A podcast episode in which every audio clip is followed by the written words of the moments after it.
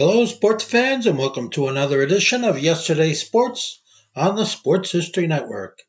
And make sure to check out sportshistorynetwork.com slash giveaways. I have two signed books I'm giving away. One is titled No Nonsense Old School Weight Training, and the other is Reliving 1970s Old School Football. Jackie Robinson is one of the most historic figures in the history of sport. After all, how can he not be? As he was the first to cross the color barrier in Major League Baseball. But the first man of color to be drafted in the National Football League is known to few, even though he actually had an outstanding career. Was it Hall of Fame worthy? Well, that's up for debate but he was a terrific player nonetheless. And today on Sports Forgotten Heroes, we're going to take a look back at the career of a guy who actually led Indiana University to an undefeated season in football. And later, he started at seven different positions in the NFL. We're talking about the great George Taliaferro. This is Sports Forgotten Heroes a tribute to the stars who shaped the games we love to watch and the games we love to play. Stars who provided us with many thrills, but when their time was up, they faded away. We'll take a look back at their spectacular careers, their moments of fame, even if it was just for one season or just one game. And now, here's your host, Warren Rogan. Welcome to the latest edition of Sports Forgotten Heroes. So happy you tuned in for today's show about a truly remarkable man who didn't let anything or anyone stand in his way. George Taliaferro, the first African American drafted by an NFL team. But his story, well, it's so much more than that of a football player. And joining us in just a few minutes will be Dawn Knight, a school teacher from Indiana who, while in college at Indiana University, took a class in which George Taliaferro was her instructor. Later, she found out about George's past and the fact that he was one of the greatest football players in the history of Indiana University. And she wound up penning a book about George entitled Taliaferro breaking barriers from the NFL draft to the ivory tower. Interestingly enough, I didn't know a lot about George until I heard of his passing this past October. And what a shame because I think I would have really enjoyed speaking to him and bringing you that conversation. But after learning of his death, I did a lot of research about George, found the book by Dawn, and sought her out. She had a terrific relationship with George, and in fact, throughout our conversation, she refers to George in the past and in the present. Sometimes she speaks as if he's still with us. I think that's pretty cool.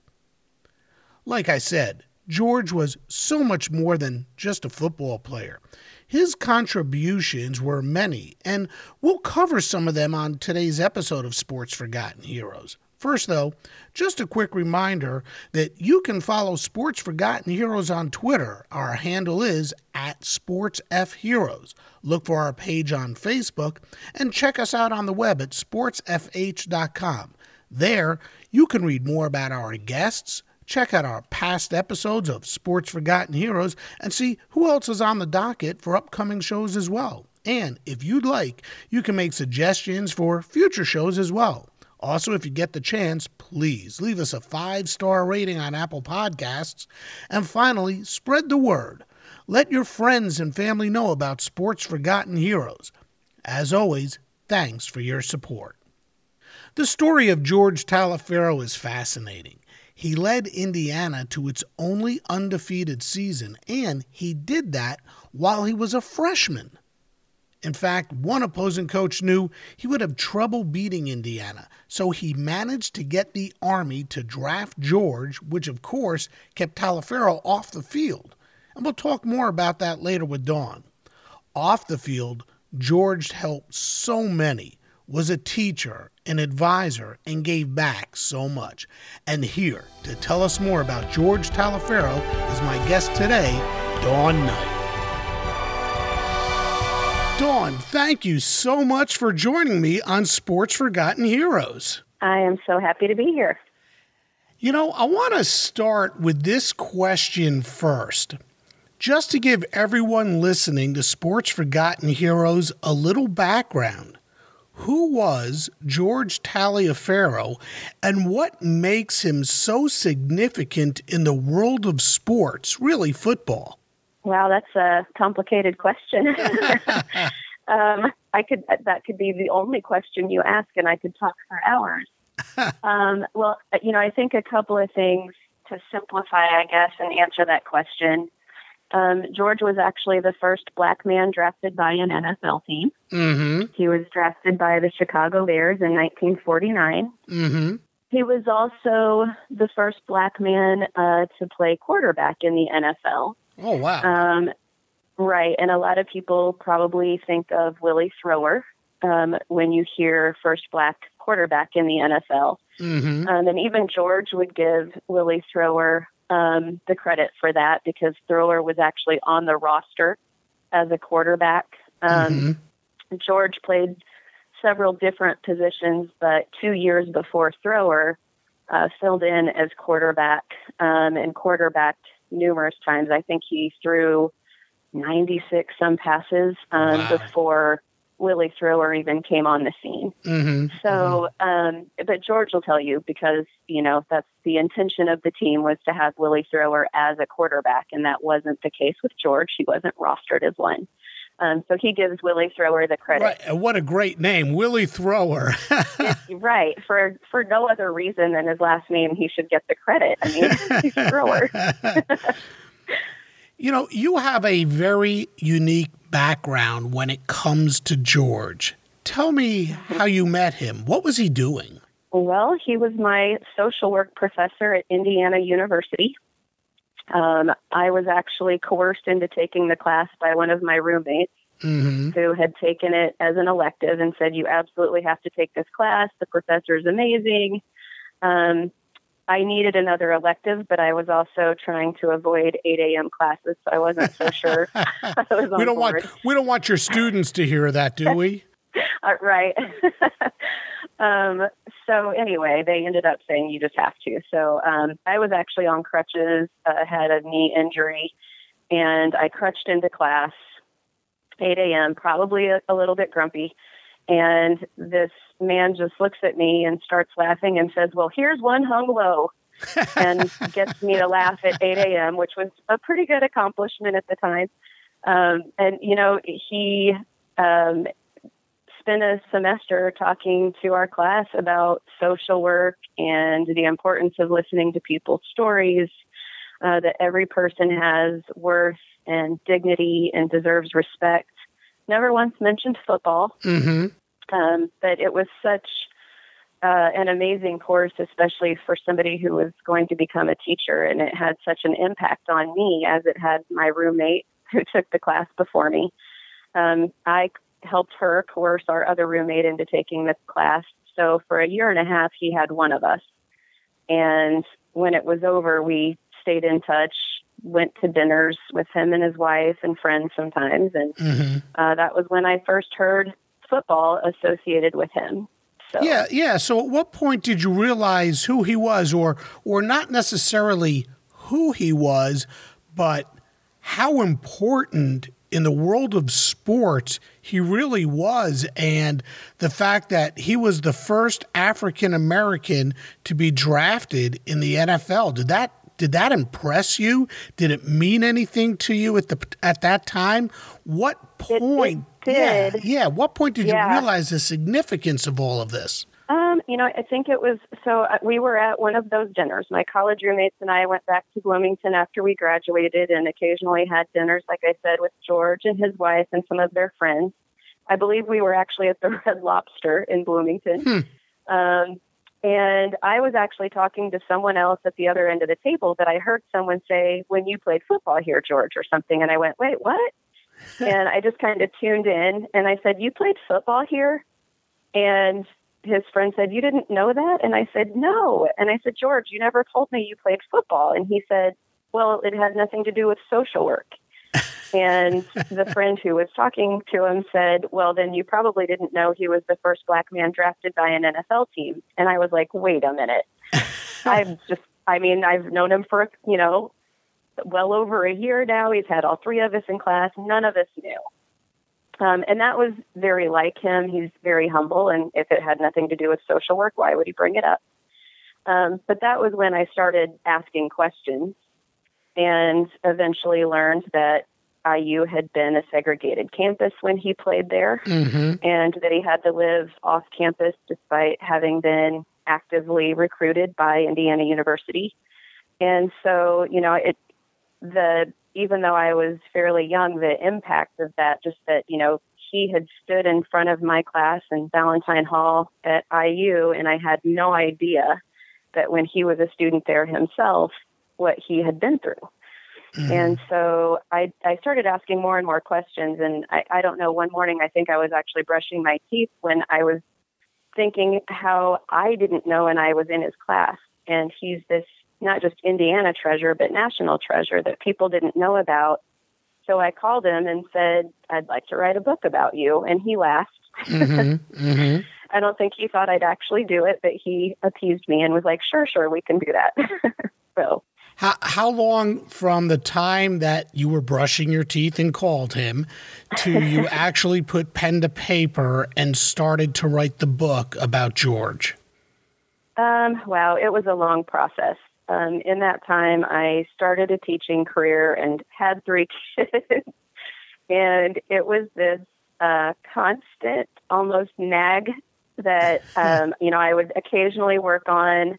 I was still, you know, my roommates and I were still going to see George, and I was scheduling now interviews with him. We drove to South Bend and went to the College Football Hall of Fame when I was Mhm. there. And um, it was you know a neat experience to walk through the museum with him and and talk about stories that he associated with different people there like Pete Pihos who had played at IU with him Mm-hmm. um, but I was you know it was little bits here and there um, really back burner Mm-hmm. and then uh, as my kids got older and I started having a little more time and it, I started to feel um, that nag uh, get a little stronger, like this is something I need to get done while he can enjoy it. Sure. Um, and so I just finally decided it was time to really actively pursue it. Um, but it took a lot of research. I wasn't alive at that time period. I love football, but I never played.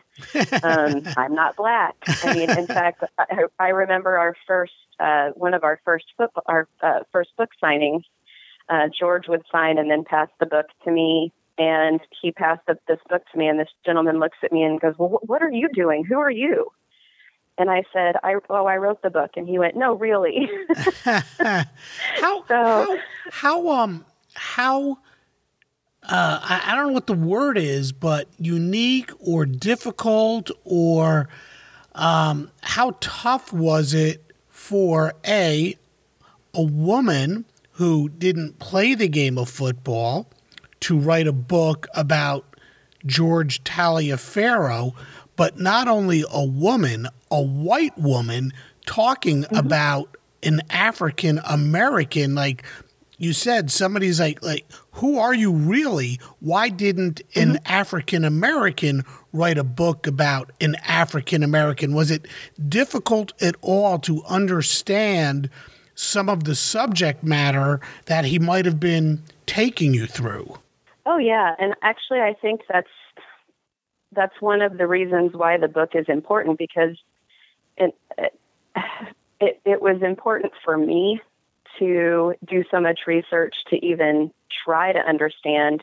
Um, I will say that winning over George's wife, Viola Taliaferro, who is an, a judge, Mhm. um, she was the, probably, I think, the one who had the most reservation. George would just say, "Well, she's the one that thought of it, and she's doing it. um, no one else asked." right um, and that's part of it, I suppose. I saw a story, and it needed to be told, and I was the one willing to do it. Um, but I think when she saw the research that I put into it, and that it was authentic, my wanting to understand, um, I won her over. Mhm. And, you know, I, I think that was um, at the point where I probably felt the most confident in what I was doing because Mhm. I also had those doubts. Sure. You know, um, and even when it came out, I still had doubts because I was young and inexperienced, and again, why me?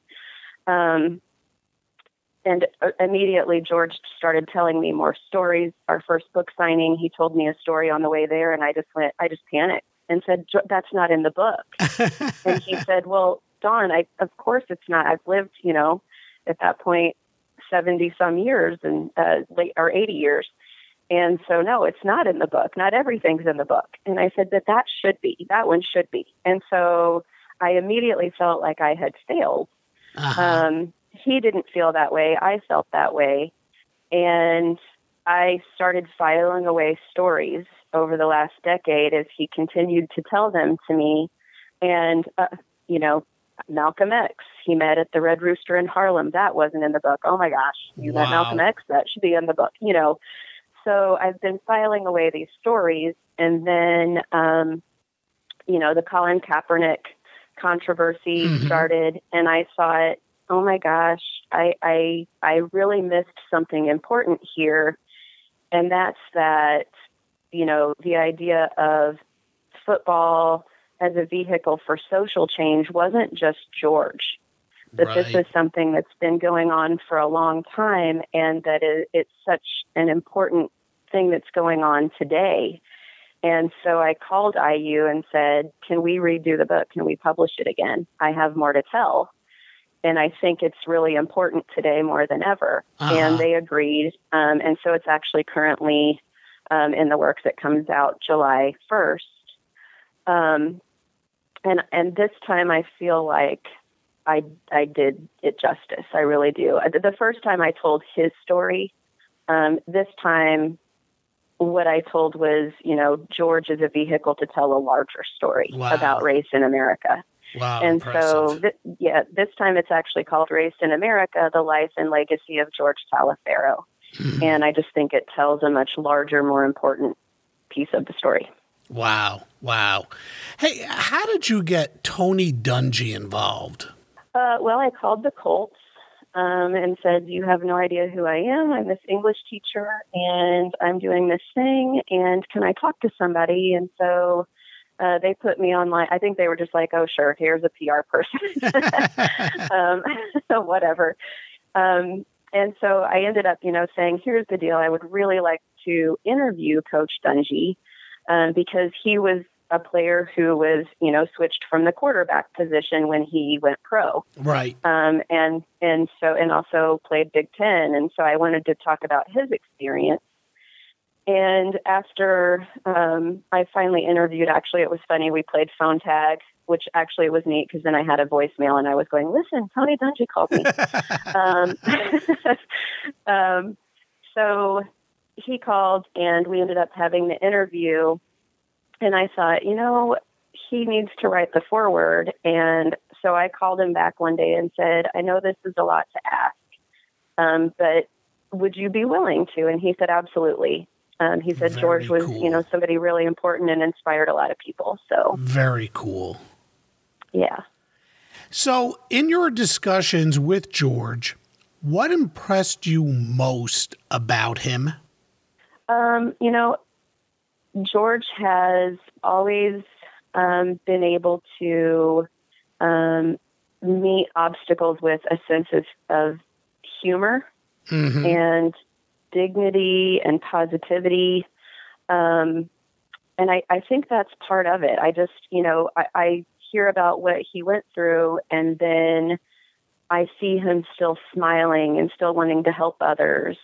And, you know, when these three white girls who were in his social work class are like, let's go to dinner, he, you know, sure, why not? I'll go to dinner with you guys Right. um, just you know such an open um, genuine person who really and truly just wanted to make the world a better place That's awesome. And as proud a person as he must have been about his accomplishments on the field, he must have been prouder about what he did off the field. Is that true? Tell us a little bit about how proud he was of how he gave back and contributed to the well being of his community through all of the organizations that he was associated with. Yeah, you know, I, I, there were a couple of things that he was most proud of, and one was being educated. Um, and that was something that his mm-hmm. parents had had instilled in him, and neither of them had, um, you know, much of an education, um, although they were incredibly intelligent people. Mm-hmm. Um, they didn't have an, you know, an education, and he was very proud to fulfill a promise to them, and that he had uh, four daughters who were college educated and a wife who was college educated, and mm-hmm. so that was um, something that he was very proud of. Um, he initially was going into education when he got out of professional football and uh, lived in Baltimore at the time, had played for the Baltimore Colts.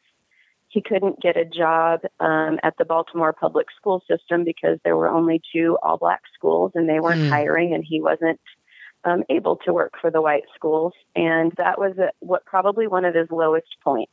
Mm. Um, he wanted to um, be an educator and he had so much to offer. He wanted to coach football, and he had been in the Pro Bowl three times. I mean, you know, this is some someone that any school would have been lucky to have, and he couldn't get mm-hmm. a job because mm-hmm. he was black. And he ended up um, deciding to go back and get a social work degree so he could just help people. Period. Mm-hmm. And you know, in that capacity, he helped so many people. Um, but he also has worked, you know, with prisons, and he has uh, worked with Big Brothers Big Sisters and the Children Organ Transplant Association. And so, um, yeah, giving back is is probably the thing that he is most proud of. Mm-hmm. Now, Dawn, of course, the name of this podcast is Sports Forgotten Heroes. So I would be remiss if we didn't talk a little bit about what he did on the field as well.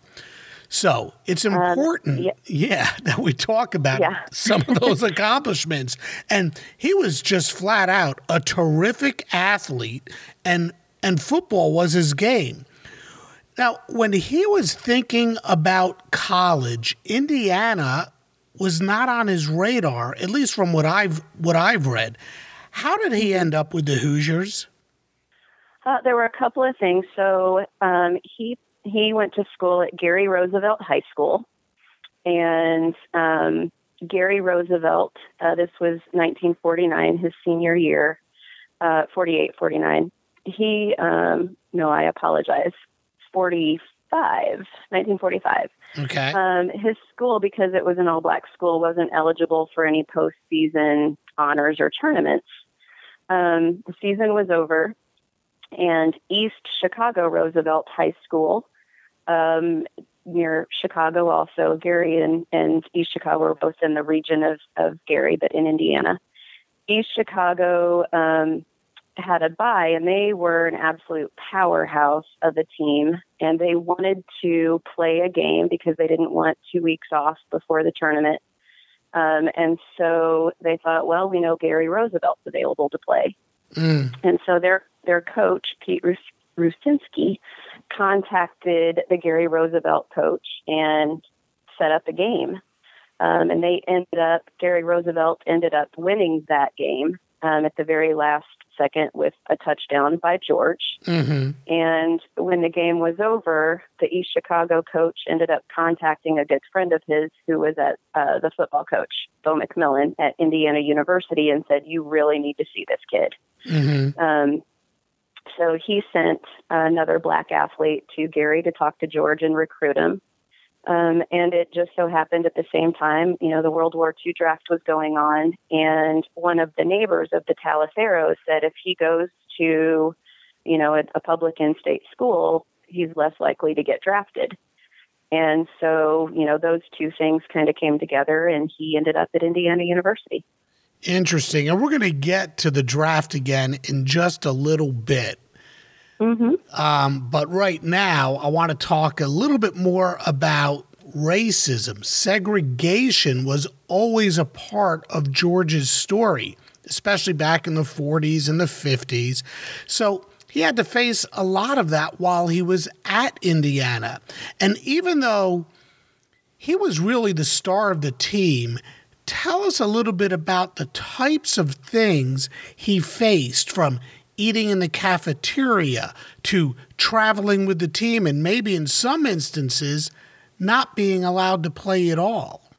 Right. Yeah, there were, you know, uh, games in the South. he actually, I, I want to clarify because um, as an IU grad, I feel it's really necessary to say this. Um, it was horrible. The campus was segregated. Um, you know, again, he had been actively recruited to play there, but couldn't live on campus. Uh, couldn't get his hair cut without going to the barber's home mm-hmm. um, because he couldn't be in public, couldn't go to mm. restaurants, mm. you know, mm. movie theaters only on weekends and only in the balconies. Um, and you know, this is north of the Mason Dixon line, right? Um, right. And um, interestingly, um, President Herman Wells, the president of IU at the time, was actively also working to desegregate. Um, and George Taliaferro's coach, who was a Texan, um, didn't believe in it. And so both of those men fought alongside George and other black players to actually start changing things. Um, and Bo McMillin, IU's coach, was starting black players. Mm-hmm. Um, other schools like Purdue and Notre Dame didn't have black players. In some places, the black players were stacked behind one another, um, not starting. Mm-hmm. And so Indiana was kind of an interesting place because while it was segregated and there were clearly issues, um, they were also ahead of their time in some ways as far as that goes. So it was mm-hmm. kind of mm-hmm. an interesting time. Um, his coach, for example, if they played games in the South, um, would insist that his players all stay together and would say, you know, if that hotel doesn't want us, find one that does. Very Um, and cool. so there was definitely, yeah, some insistence um, in kind of bucking, you know, the status quo. So he was fortunate in that and had some examples in that. But there were still things. Um, his his freshman year, he was the star player on Indiana's undefeated team. Yep. Um, and a picture of that, the starting 11, hung in a restaurant in Bloomington, Indiana. Um, and it was one that George wasn't allowed to go in. And so he would try to cup his face at the window to just see you know, a picture that he was in. So there were, you know, it was it was a really interesting time. You know, you, you mentioned his freshman year. In fact, in his first game, if I have this right, against Minnesota, he took the opening kickoff 95 yards for a touchdown. I mean, what a crazy debut. He also returned an interception 82 yards for a touchdown. He scored a right. third I- touchdown in a more conventional manner as a running back. Indiana won that game something like, I think it was 49 to nothing. Just how good or great was George? What made him so special? Uh, I don't know what made him so special. Um, you know, some of it was attitude and confidence. Um, but he definitely had an innate ability when it came to the game of football. He absolutely loved it. When he was a kid, he and some friends all, um, you know, found cans and bottles and things and, and tried to get money together till finally they were able to put together enough money to buy a football. And they would play from sun up to sometimes he would wake up in the middle of the night and ask his mom if it was morning yet so he could go play. Um, and so i really think some of it was just that he absolutely loved to play football. Mm-hmm. i really do. His passion for the game. Mm-hmm. um, i want to say it was actually michigan that was the opening game because i remember him telling me uh, when he ran out onto the field, he was like, "Oh my gosh, this is the biggest stadium and the most people I've ever seen." Mm-hmm. Um, but you're right. There were so many instances where, you know, he'd run 95 yards uh, for a reception, or he, I think he caught his own pass at one point. I don't even know how that happened. Um, so, yeah, he was an incredible player. His contributions to Indiana football are, for the lack of a better term, legendary. I mean, think about it. The Hoosiers are known for basketball. not football.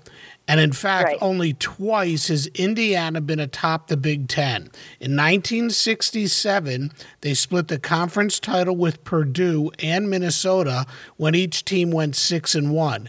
And before that, you'd have to go all the way back to 1945 when Indiana won the conference outright with a 5 0 1 mark on its way to an overall record of 9 0 1, and they finished that season ranked number four in the country.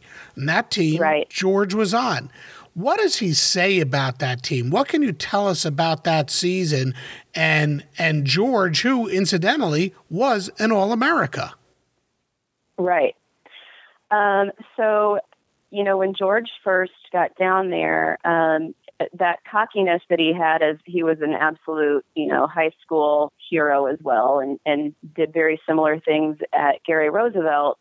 Um, but when he arrived at Indiana, first there was the whole issue of, you know, having to live on campus. He was upset he didn't get to live in the dorm. He understood that being around other people from other countries was part of education.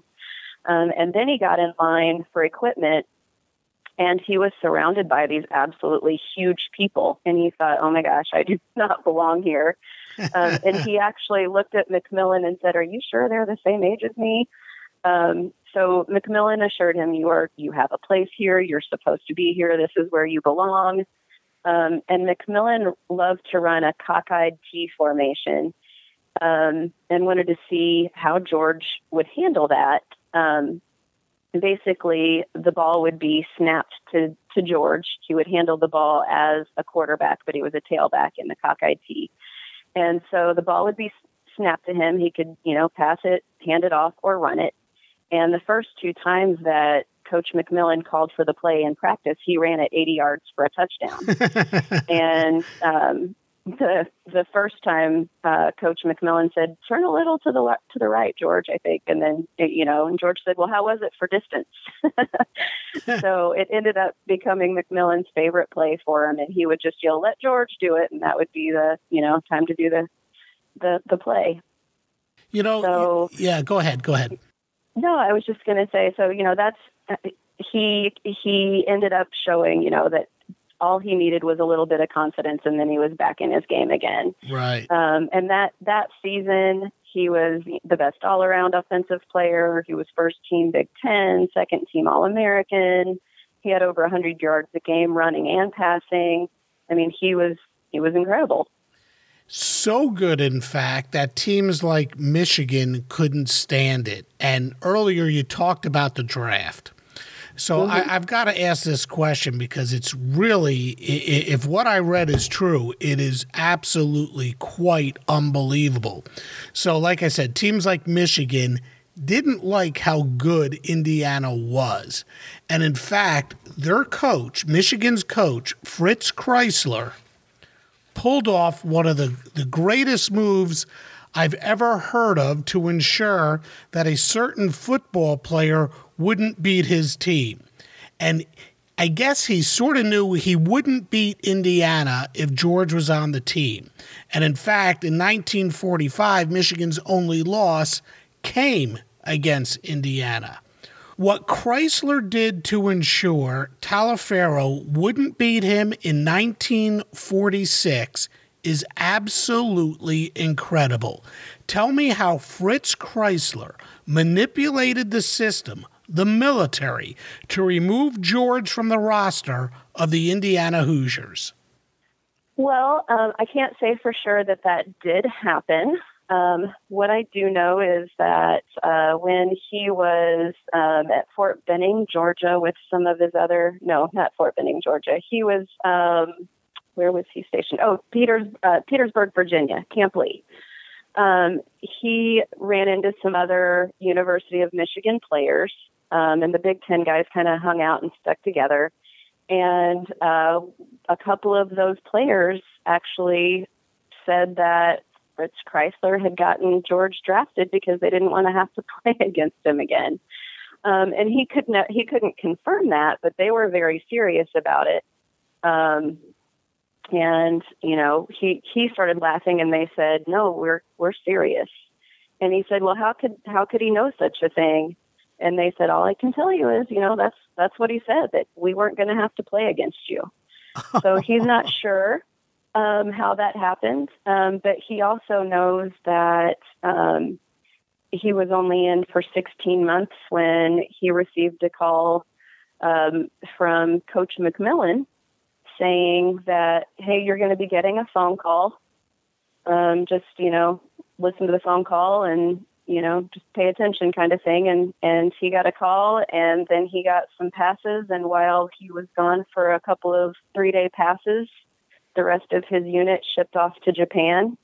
And when he came back from his leave, he was told he was getting honorably discharged. Wow. So he kind of feels like one Big Ten coach got him in and another Big Ten coach got him out, and he has no idea or had no idea where they had that pull. So here's a story that has been bandied about on how Michigan coach Fritz Crisler managed to have George Taliaferro drafted into the U.S. Army so he wouldn't have to face an Indiana Hoosiers team with George. Indiana beat Michigan in Ann Arbor in 1945, and as I just discussed with Dawn, Crisler felt he couldn't beat an Indiana team with Taliaferro. So, in an article written by Tom Archdeacon in the Dayton Daily News, Archdeacon wrote, Taliaferro became the first American to lead the Big Ten in rushing and was named a second team All American. He was also honored after the 47 and 48 seasons and might have been in 1946 too, had his college career not been interrupted for a year when he suddenly was drafted into the Army. He said he was later told by some in the know that Michigan coach Fritz Crisler secretly helped orchestrate his change of uniforms. Now, all I could find were mentions that it had something to do with residency, and Crisler was able to get George's residency switched to Indiana, where he would have to enter the draft. Incidentally, Michigan finished the 1946 season number 4 in the country going 6-2 and 1 overall and 5-1 and 1 in what was then known as the Big 9 conference. Michigan State was not a member of the conference yet, while Indiana went 6 and 3 overall and 4 and 2 in the conference and finished the season ranked 20th in the country. And and if I also understand correctly, he didn't want to play football for the Army base's team, but the base commander gave him an ultimatum and said either play or other arrangements will be made. Can you talk about that at all?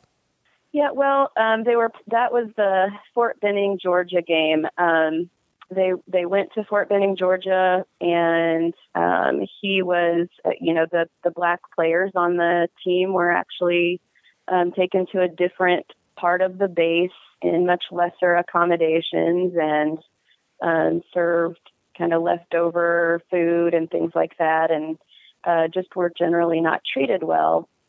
And um, George basically just kind of had decided he had enough, so he said, "I'm I'm not playing." And you know, the other black player said, "Same here. We're with you. We're not going to play if you're not going to play." And he said, "This is my fight. You do not have to do this." And they said, "We're with you." Um, and so eventually, uh, the the commanding officer called him in to his office and said, "Soldier, you can be discharged, dishonorably discharged." And George said, "Then you better start doing it because I won't play." And they ended up moving the black players back into the accommodations where the white players were, and they played the game. Hmm. Interesting. Stood his ground. Yeah. He was he was building his his his his persona quite early. So, yeah, yeah, and that was ahead. probably the first instance where he really decided it was time to start actively um, not being complacent. Right, which goes into what you said earlier about um, adding to his book and talking about these social issues. He started to make a stand when he he went to the army and shortly thereafter as well, because he goes back to Indiana, plays football for Indiana, and then on to professional football, where he signed with the Los Angeles Dons of the AAFC, the All America Football Conference. Why did he opt to play for the AAFC and not make an attempt to play in the NFL? Was it strictly because at that time people of color still hadn't broken the barrier? No, I don't think so. Um, I think both leagues, um, you know, had issues as far as as black players playing for the teams. Um, it was more a, a, couple of things. One, he had already verbally agreed to play for the Dons. Um, he was shocked when he was drafted by an NFL team because that simply didn't happen um, mm-hmm. until him. Right. And so he wasn't expecting that. Um, and so when the Dons um, offered him, and, and, keep in mind at this time, the All American Football can, uh, Conference was paying higher salaries than the NFL. There sure. was definitely a war for players. Um, they had tried to kind of make nice, and the NFL didn't even want to acknowledge their existence. So they said, fine, then we'll take your players. And they started offering more money. Um, so he had a verbal agreement with the Dons. Um, they were offering more money. He had promised his mother and father that he would be a man of his word, and so he didn't want to break that. And so he ended up staying with the Dons despite it being a childhood dream to play for the Bears. I mean, Gary is just outside of Chicago, so he had, you know, as a kid, he could, would have loved to play for the Chicago Bears. But he did get drafted by the Bears, and I guess he thought he would never be drafted by the Bears or any team in the NFL. What exactly. happened? How did he find out he was drafted by the Bears? Uh, well, he was um, practicing with a couple of other players. Uh, Sherman Howard and Buddy Young were friends of his. Um, they had all uh, worked out um, together in the Chicago area. Um, they had worked out that morning and decided they would meet up again later uh, for um, lunch. And and uh, let's see, and Earl Banks. Um, was another NFL player at the time who was also working out with them. Mm-hmm. They worked out at lunch, met up for lunch. Banks came a little late. Uh, when he got there, he had a folded up newspaper kind of hidden behind his, his back. And he said, Hey, guess who was drafted by Bears? And of course, they were all throwing out the names of white players. Mm-hmm. Um, and then he finally couldn't take it anymore and pulled the newspaper out and opened it, and it said George Taliaferro was drafted by Chicago Bears. What was his reaction to that? Uh, he said he was just dumbfounded. he said they all were really, but he was definitely dumbfounded. Did he regret giving his word at that point to the Los Angeles Dons and not staying as a free agent, so to speak, or giving himself you know, an opportunity to wait till the NFL draft had happened? He ended up playing for a lot of losing teams over the next eight years mm-hmm. um, or seven years. Um, and I think it could have been a big regret because he was such an amazing player who had often just played for abysmal teams. Mm-hmm. Um, but he said, looking back, he couldn't really regret that because if he had played for Chicago, he would have been close to home um, where he would have had the comforts of home and people he knew. And he feels like part of who he was was all of these experiences going to different places and learning about different people um, and having to get out of his comfort zone. Mm-hmm. And so ultimately, as a person, he feels like that past, you know, just is part of who he was. Mm-hmm. Um, but I, it would also be hard to say that there weren't any, you know, that weren't times where he thought, man, I could have played for the Bears. right, sure. Did, did he ever talk about perhaps finally making it to the NFL via the AAFC when when the NFL absorbed those couple of teams? Did it make it any easier to uh, play in the NFL because other colored ball players went there with him? Yeah, there were. I mean, there were black players in the NFL. They were just uh, they had to try out for the team, so they weren't part of the draft. Um, so there were some, not a lot, obviously. So it did help that there were black players who, um, you know, he ended up on teams with. In fact, Mm-hmm. He, um, when the AAFC merged with the NFL, because both were going to be financially devastated if they didn't merger, Mm-hmm. um, the Dons folded um, and became the New York Bulldogs, which then got renamed to the New York Yanks. Mm-hmm. Um, and he got to play for the first time with Buddy Young at that time. Mm-hmm.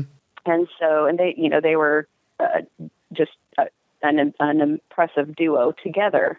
But Buddy Young had gone to Illinois and, you know, was another Big Ten player who had had a, a similar um, upbringing and similar issues as a black player in a Big Ten school. And so um, it was definitely comfortable to have somebody with him who went, you know, had a shared experience like that. Mm-hmm.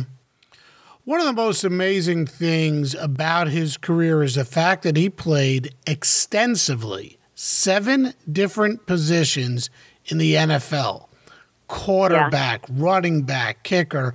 I mean, seven positions. Just how good was he? And what was he most proud about from his career?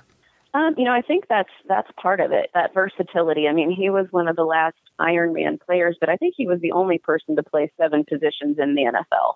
That's correct. yeah, yeah. Yeah, and so you know, he, like you said, he was a passer, a runner, a receiver, a punter, punt returner, kickoff returner, defensive halfback. I mean, he he did everything, um, and he, you know, he played the entire game without coming out.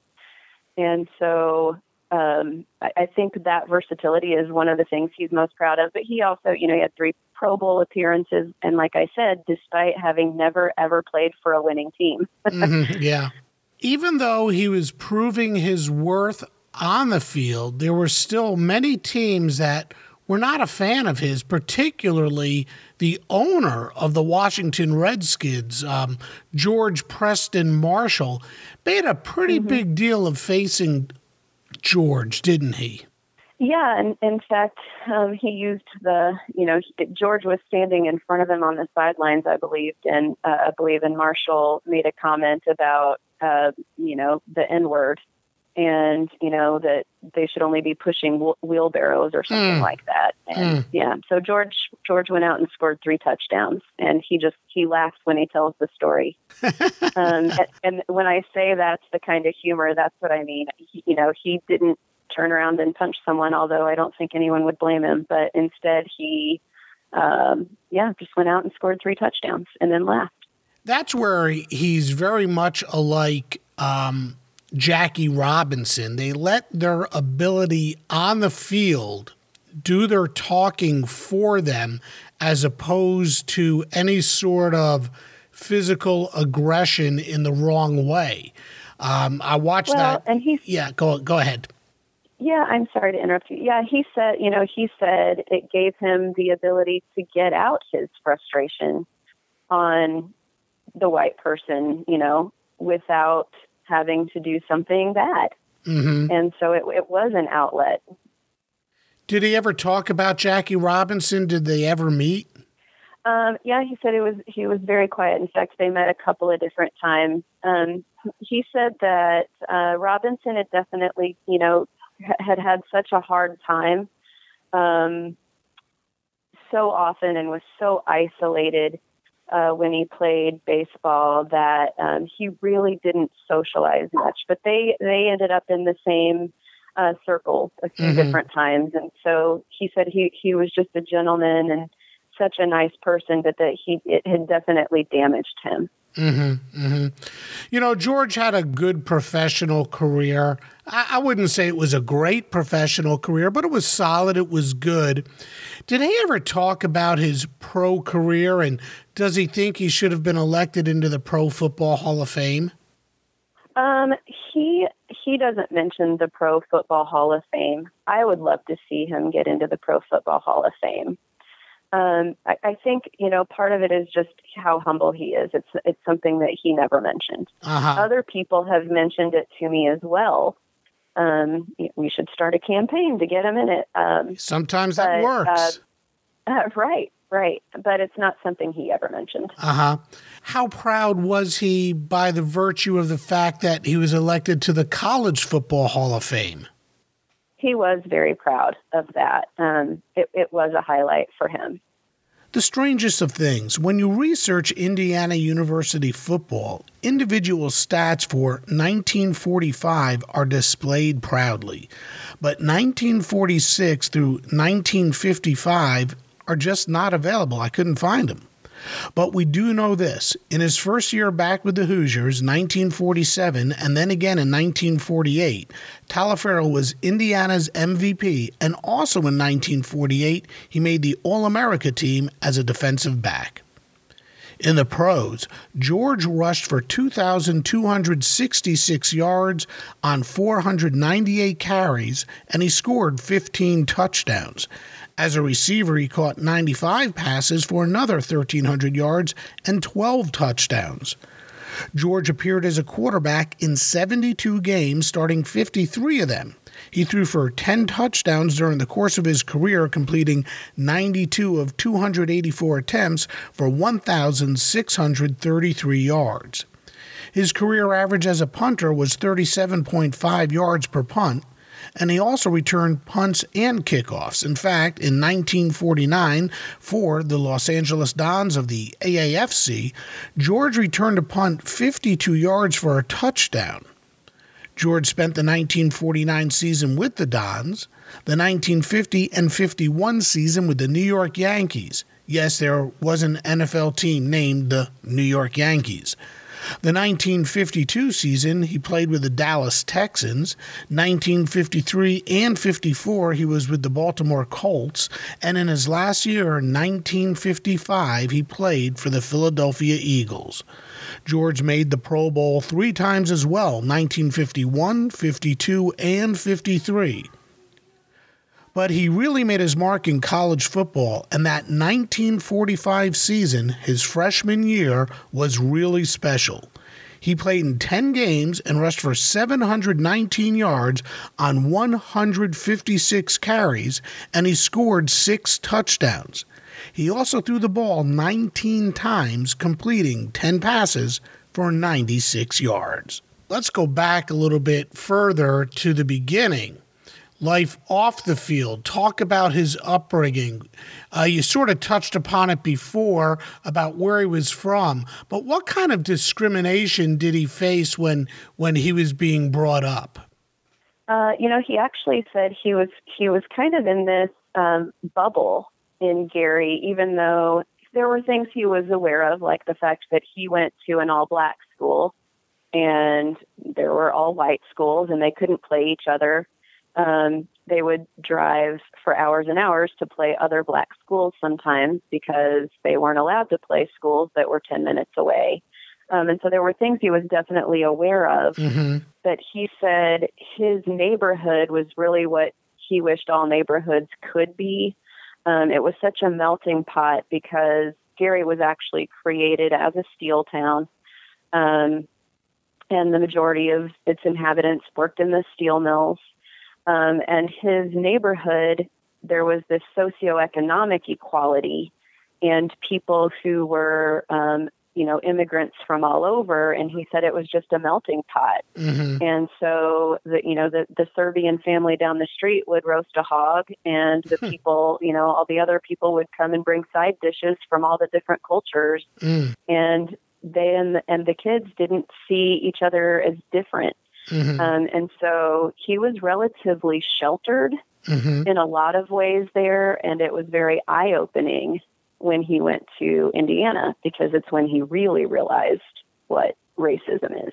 Right. And and his father who was pretty tough on him and knew the value of an education knew that it was so important for George to continue to strive to get his degree, to get his education, even when he was facing such awful discrimination. What did George's father tell George to to keep him in school as he's facing these these horrors? Yeah, well, when like I said, when he arrived, he was definitely pretty shell shocked. Um, and it was, you know, having to live off campus and it was the size of the other football players. He he felt like he had made a mistake. And he called his his father and said, I, I want to come home. And his father said, Why are you there? And basically just hung the phone up on him, you know, and made him think about, okay, you have to think about why are you there? And, and you're there for an education. And, and George realized and and it was something that his father had been telling him all his life you have to be educated. And he knew that football was the vehicle to make that happen. It was the scholarship. And so he had to stick it out. Hmm So I don't know if you can quantify this, but was George more proud of the fact that he got a degree at Indiana? Was he more proud of the fact of the way he played football at Indiana and later in the pros, or what he did after his playing days were over? Were they all equal? Um, could you say he was more proud of one than the other? Uh, it's so funny to hear you talk earlier about the fact that you took classes from him, and he never even mentioned that he played football. He must have also been a very humble guy. Right right um, yeah I, I mean it, it's it is hard to say what he would be most proud of i, I think um, he was proud to have lived such a rich life um, that was centered around helping others. Um, but I do think he was also very proud that he fulfilled his promise to his parents and got a degree because once he decided to go pro, um, he ended up um, leaving in 1949. He still had one year of school yet left because of that year in the army. And his mom was not having it. You know, she said, "You promised. hmm You know what we, you know." And and he really felt torn. Um, and we haven't really gotten into this yet, but his father had died in a tragic accident um, on Christmas Day, his Mm. uh, what you know, 1948, when the first year he came back to IU after the army. Right. Um, and you know, and his mom said, "You promised," but he also knew that she was having a hard time making ends meet without his father's income, and that he could go pro and help. And so he was very torn that you know, I want to help mom, I want to fulfill my promise, and so ultimately he said. I will have them write into my contract that I have to get my college degree. And so she finally acquiesced, and he came back to Indiana over the summer and finished his degree. yeah, you know, um, He's very proud of that. Yeah. Yeah, yeah, and you talk about the death of his father, and of course, it would have such a profound impact on anybody when they lose a parent. But talk about how that did affect George and the decisions that he had to make. Yeah, he um, he was actually home uh, for winter break, and um, his he was at a party with some friends. Although George never drank, he's never ne- he never had a drink of alcohol. Um, Wow. Yeah, he uh, was at a party with some friends, and his parents were with neighbors at a Christmas party. And when he came back home, he saw his mom and the neighbors getting in the car, and he said, "Oh, you're, you know, home already or leaving already or something?" And they said, "We're going to the hospital." And he hopped in the car, and you know, they told him that uh, his they had looked at his uncle's new gun. Um, he had gotten a shotgun for Christmas, and um, it was loaded, and they didn't realize it. And his uncle accidentally shot his father, and he died on Christmas morning. Ugh, awful. So yeah, yeah, um, and uh, yeah. After that, he he really his his father had been such an important, strong figure in his life, and you know he always wanted to um, seek his dad's approval and and make his dad happy, and he learned so many lessons, and he wanted to be just like his dad. And so that loss was um, something that had a, a very major impact on his life. And it's originally he he thought he would leave. Um, his mom convinced him to stay, and then he worked in the steel mill in the same area that his dad had been a, a foreman um, over the the summer. And uh, everyone said, Your dad wants you to get educated. And so he went back to IU again. Um, but he still struggled with the decision. And that was finally at the end of that football season when he said, I'm done after this year, mom. Mhm. I, I'll, I'll get my degree. I promise. I will keep that promise. But you need help and I need to help you and I, I need to do this. Do you think his playing a role in the development of such organizations as Big Brothers and Big Sisters, any of that was, I don't know, in honor of his father, but trying to still make his father proud of the kind of person he was becoming? And did he try to prove that to his father throughout his life that he was going to be a good person and make a difference? Yeah, you know, that's a great question. I don't, I, I think in general, being a good person, um, being a man of your word, being honorable, um, those were qualities that his father instilled in him. And so, yeah, I think in a lot of ways, those were ways to show that. I don't know necessarily um, if, ch- you know, charities um, and his work with those were um, particularly his father's leaning, but I but I do think that being a good person and being humble and being a man of your word, I think those all came from his father. Um, I know that uh, one of his favorite college football memories was in 1947, the Dad's Day game, and his father came. It was the only only the second time he had ever seen George play. Mm-hmm. And um, after the game was over, um, he heard his father say, "That's my boy," and point at him. And he said it was one of the greatest moments of my life. Wow! Because, yeah, his, he said because he owned me, he was proud of me. That's awesome what an interesting and fulfilled life that that George led and the book that you have coming out this July is so relevant to what's happening today.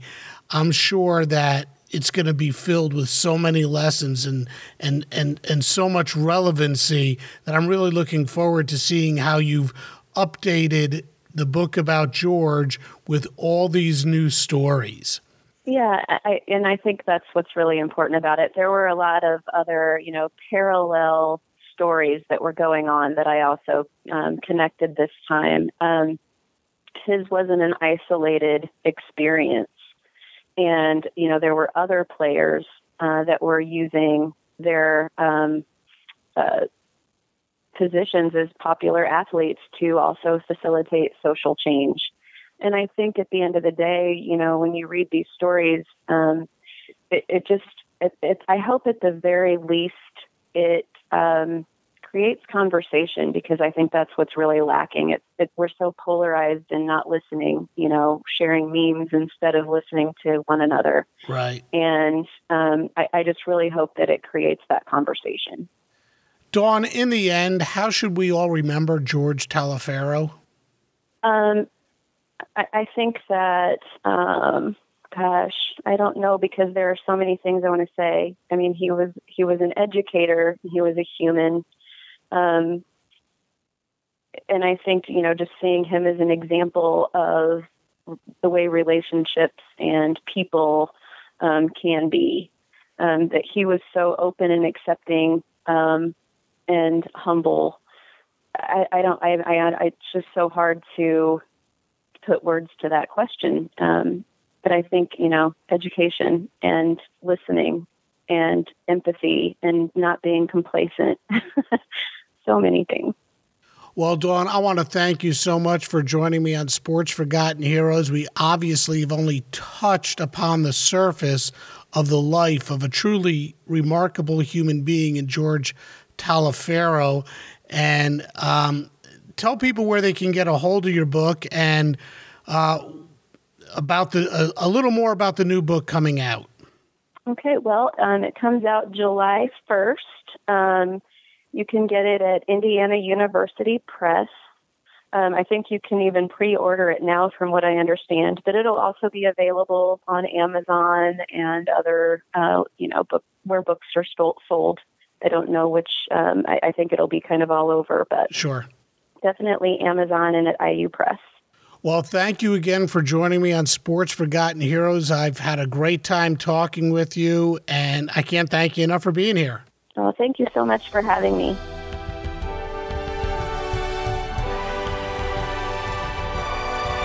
George Taliaferro passed away on October 18th, 2018.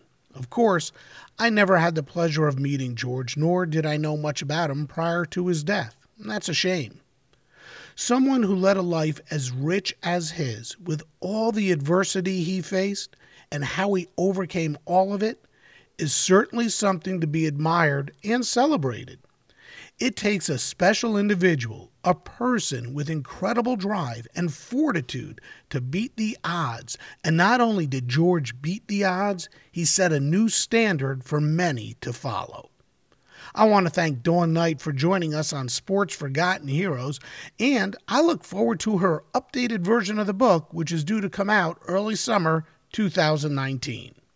Thanks again for listening to Sports Forgotten Heroes. Next time, we're going to talk about a team long forgotten, but its story is one of the most important in the history of the NBA. We're talking about the St. Louis Hawks. Thanks for listening, and we'll see you next time on Sports Forgotten Heroes.